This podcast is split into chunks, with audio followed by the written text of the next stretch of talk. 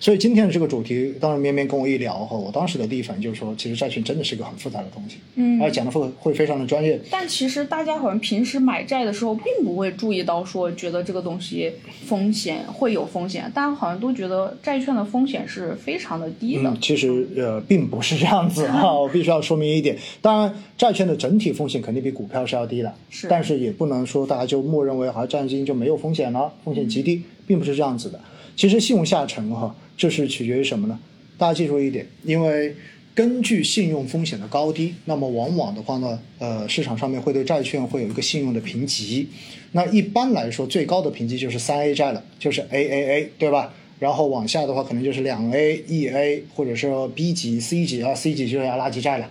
那这种时候呢，你会发现信用越高，那么相对而言它的票息就会越低，这个应该可以理解哈，因为它还钱我信用的高，我还钱的可能性也大。对，其实就是风险越低，那么你的回报也就越低嘛，对不是对？但是是的如果我现在信用很差，我到处都借不到钱，那我就只能把利息提高，啊拼你才命地愿意加钱对你才愿意借给我。所以呢，它会有一个信用等级的划分，而下沉就非常的形象，那就是从高到低。你要下沉的意思是什么意思？那么就是你买的这个债券的信用等级越来越低越来越低，对不对？嗯所以一般做信用下沉，就是意味着基金经理为了要提高基金债券型基金未来可能的收益，收益所以呢，他要去买一些更高风险的债券，嗯，这个就叫信用下沉。哦，那信用下沉这个事情，大家觉得值不值得做呢？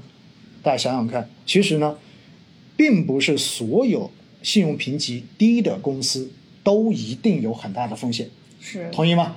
但是只是说它出风险的可能性会要更大一嗯些，所以如果是优秀的基金经理能够在这些评级稍微低一点的公司中间找出好的票，我们说其实确实是可以增加收益的。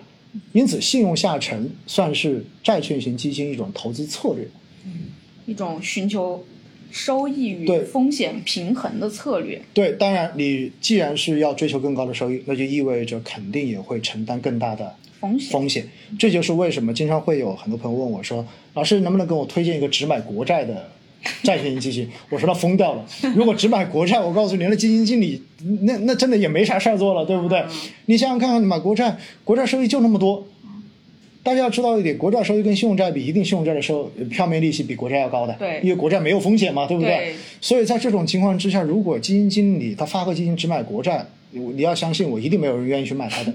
利息实在收益太低了。因为大家会觉得我扣点手续费，还不如我自己去银行买国债呢，是啊，对吧？所以这就是一个不同风险选择的问题。嗯嗯，B E N E 啊，他说到了很重要的一句话，我觉得非常专业。嗯，信用下沉好比拉长久期，这里就涉及到另外一个词，久期。对，九七这也是一个投资债的策略九期是什么呢？常九会提期大家记住了，九期是呃指债券型基金所所持有的所有债券的平均到期日。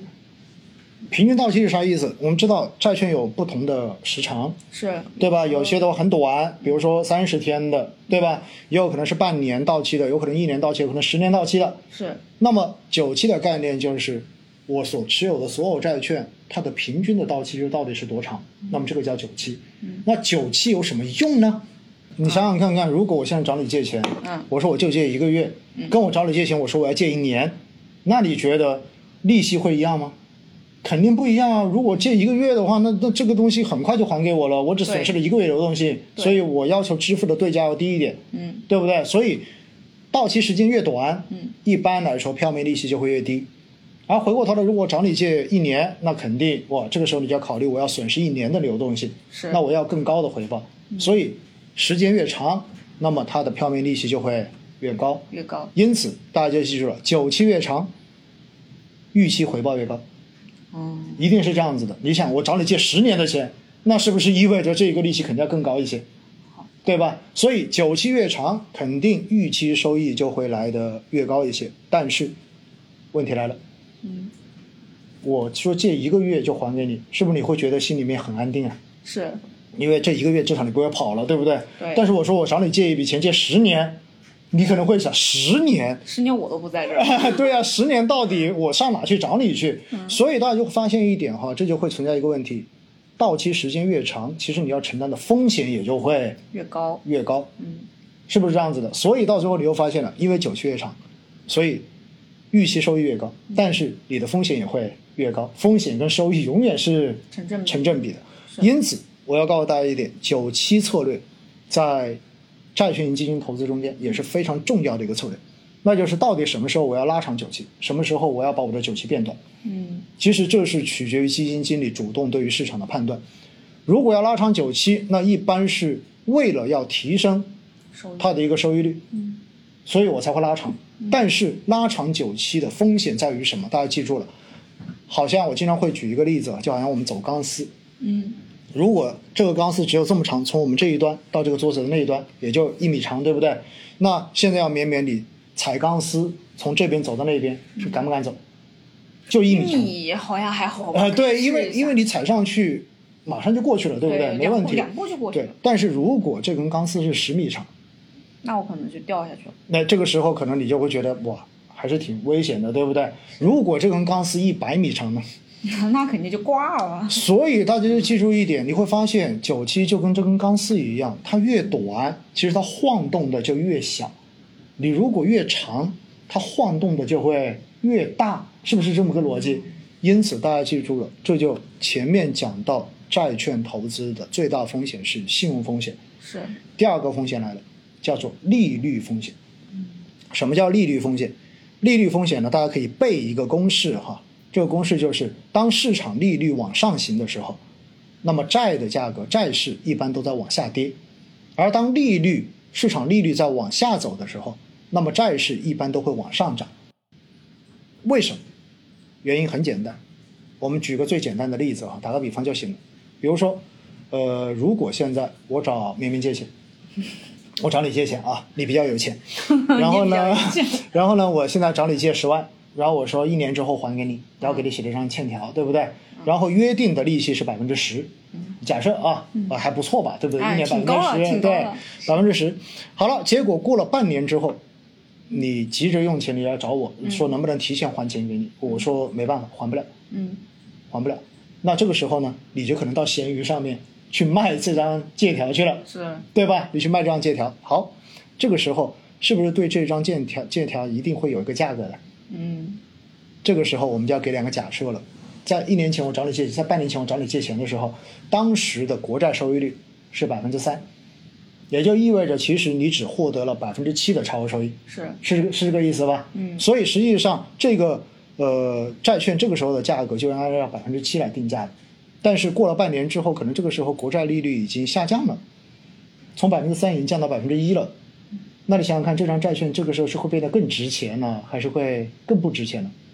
更值钱。更值钱。为什么？因为你多了百分之二的收益空间在了，对不对？对所以这个时候你去闲鱼卖，就一定能卖出更高的价格来。哦，这就是所谓的利率在往下行的时候，债券的价格会往上涨往上涨，就是这么个意思。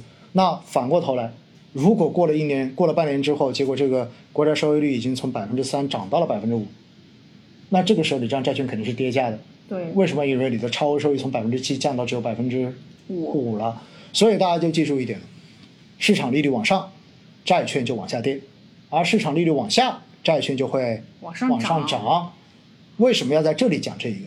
久期越长的债券受影响越大，就是如果现在市场利率在往上走，那么所有债券都在跌，对不对？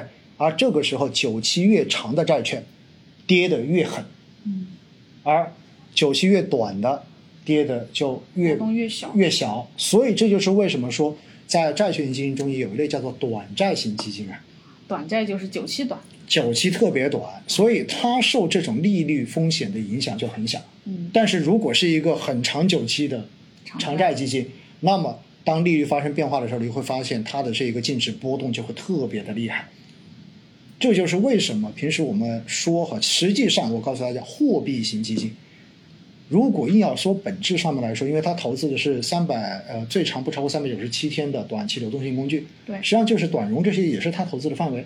它相当于是一个比短债基金久期更短的基金。它其实也算某种意义上的债基。对，所以在这种情况之下，你会发现我们为什么会认为货币型基金基本上等于没有风险，对不对？或者说风险极小，不能说没有风险哈。我们必须要强调它是有风险的，但是呢，风险是最小的。那再往上一点呢，就应该是短债型基金。是，短债型基金，这就是我经常跟大家说，我说如果你是随时要花的钱，那么你就放货币型基金；你如果是三个月之后要花的钱，或者半年要花的钱，那么你放个短债基金，其实，呃，有可能它的收益会比货币货币息要高多一一些些，而且的话呢，也不用承担过多的这种风险。是，哎，这就是久期的这个概念，大家记住了没有？久期越短，受利率风险影响就越小，而久期越长，受利率风险影响就会越大。但是呢，越长的久期往往代表着越大的收益可能，越高的收益可能，但是你要承担更大的风险。而久期越短，相对而言呢，它的风险就会变得越小一些，但是收益的可能性也同步在降低。